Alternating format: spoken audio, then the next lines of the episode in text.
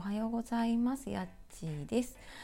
やっちーの心のコンパスルームでは私やっちーが毎日の中で感じたことを話したり時々親子トークで楽しくお話をお届けしているゆるい配信のラジオです。え今日も聞いてくださいましてありがとうございます。えー、週の後半に入ってきましたね、えー、木曜日いかがお過ごしでしょうか、えー、大雨の被害がね結構昨日もあちこちに出ていたりしてなんか気になりながら過ごしていますが皆さんのところは大丈夫だったでしょうか？なんか本当にねいつ自分のところに来るかわからないようなね状況なので、ね、油断しないで過ごしていければと思います。で、まあ、そんな中ね今朝も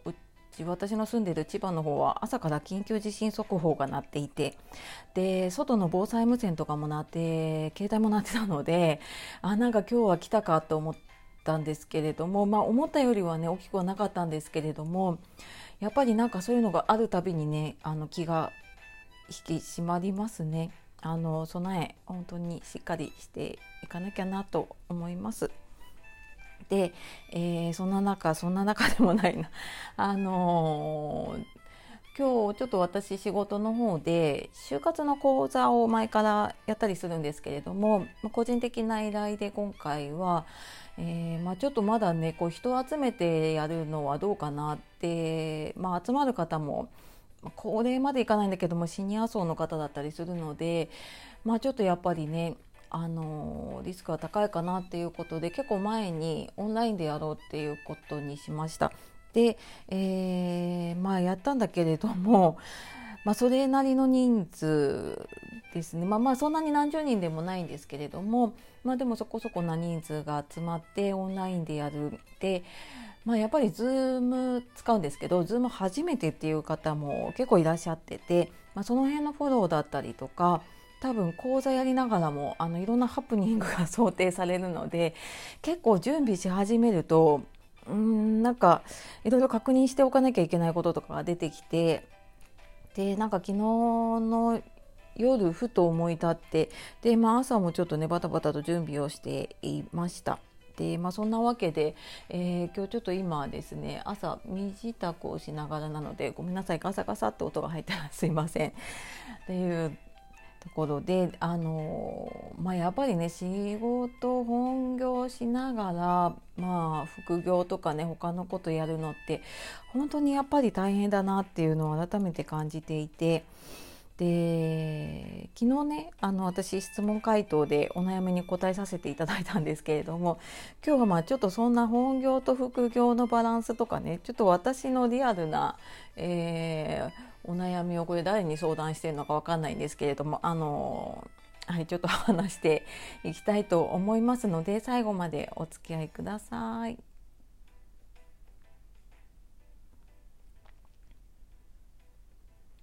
はいというわけでですね本業と副業のバランスっていうのかな。あの、まあ、これ本業と副業っていうのに限らずね、えー、副業、まあ、パラレルワークでいろんな仕事をされている方だったりとかあとまあ子育てしながら在宅ワークをしている方とかうん、まあ、子育てしながらねあのフルで、フルタイムで働いているワーママさんとかもそうだと思うんですけれども、まあ、何かと何かのバランスってなかなか難しかったりしませんか？うんなんか特にね今私の周りでは結構うんなんか新しいことにチャレンジしてる方とかも結構いたりするので、うん、やっぱりね見ていてそれぞれね置かれてる状況とか目指してるところが違う中で本当にそれぞれ皆さん工夫しながらやってるなっていうのも感じます。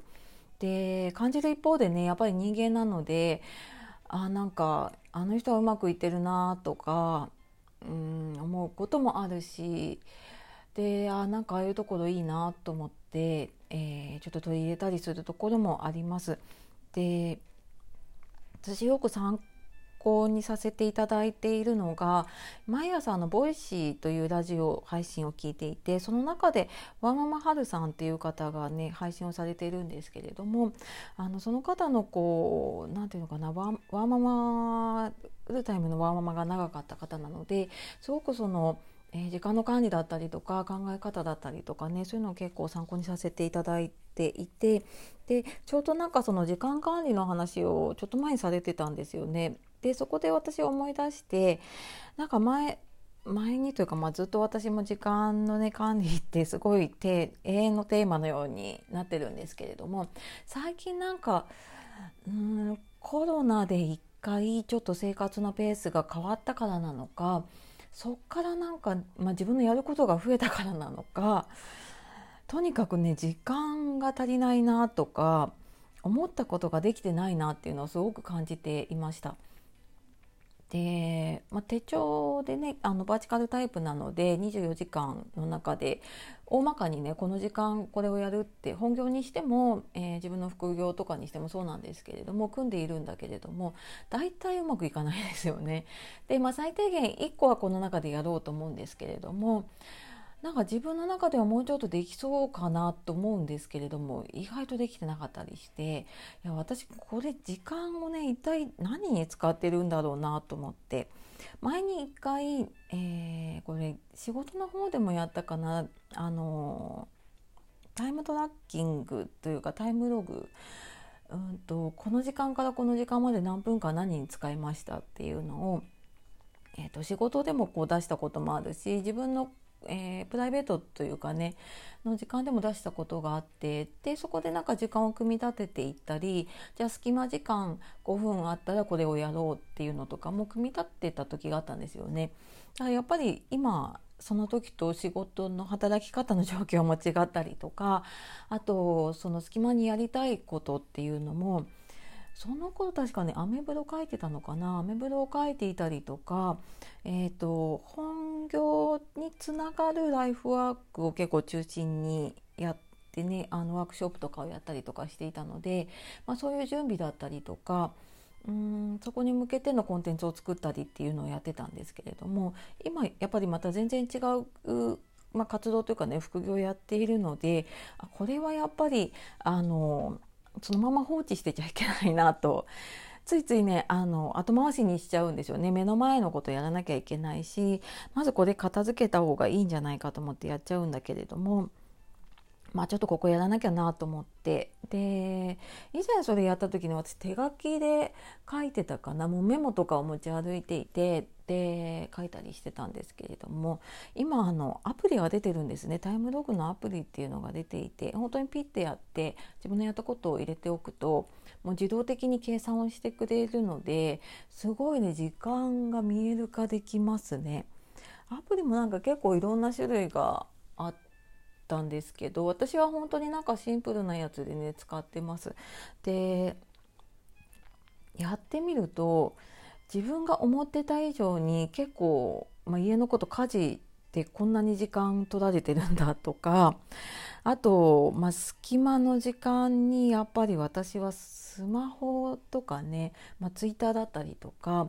まあ、そういうのに使ってる時間が想像以上に多いなってでこれ細切れなのでそんなに感じてなかったんですけれども、まあ、トータルにするとやっぱりうんと1時間は超えますね1日で。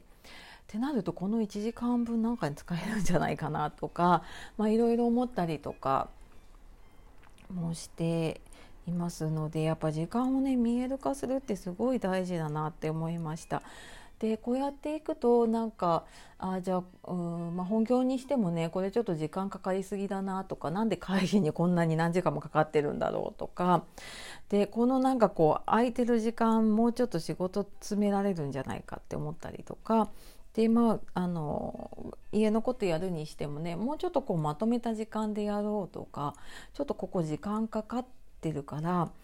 うん私結構家事の自動化をしてるので あの何かねそういう家電を使うことで時間節約できるんじゃないかとかねちょっとそういうのを見直すのにある程度データって必要なんだなっていうのを思いました。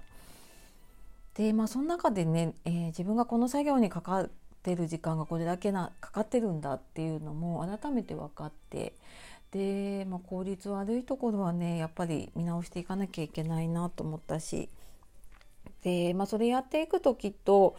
うんもうちょっと時間の組み立て方がうまくいくのかなっていう気がしてます。でやっぱりその自分の持ってる時間の中でしかねできないのでうんでなんだろうなそれぞれも使える時間のね違う中で同じ成果を出すってなかなか難しいことだと思うんですね。なのでやっぱり自分の使える時間で成果を出すまでの期間っていうのも考えなきゃいけないしうんなんかその辺ってちょっとやっぱり、うん、無理をしていたのかなって思ったところもあって今、まあ、そんなね時間を見える化して見直したりしています。えー、皆さんのね本業と副業とのバランスなんか工夫されてることとかあったらまたあの質問箱これ質問だけじゃなくてあのご意見とかご感想とかでも大丈夫なので、えー、いただけると私もすごく参考になりますしまたあのこのラジオの中でね紹介させていただけると嬉しいかなと思います。はい、というわけで、えっと、ちょっと朝、ね、あのバタバタしている中だったんですけれども、えー、今日本業と副業のバランスっていうことでねお話をさせていただきました、えー、まあ、私も悩みながらなのでねあのまた何かいろんな方のご意見だったりとかいろんな方のやってることを参考にしながらねあの頑張ってやっていければと思います、えー、皆さんのことも応援しています。はい、というわけで、えー、今日もね最後までお聴きくださいましてありがとうございます。えー、雨の地域の方、本当足元気をつけてお出かけください。それでは素敵な一日をお過ごしください。夜お聞きの方、今日も一日お疲れ様でした。今日もやっちがお届けしました。さようなら、またね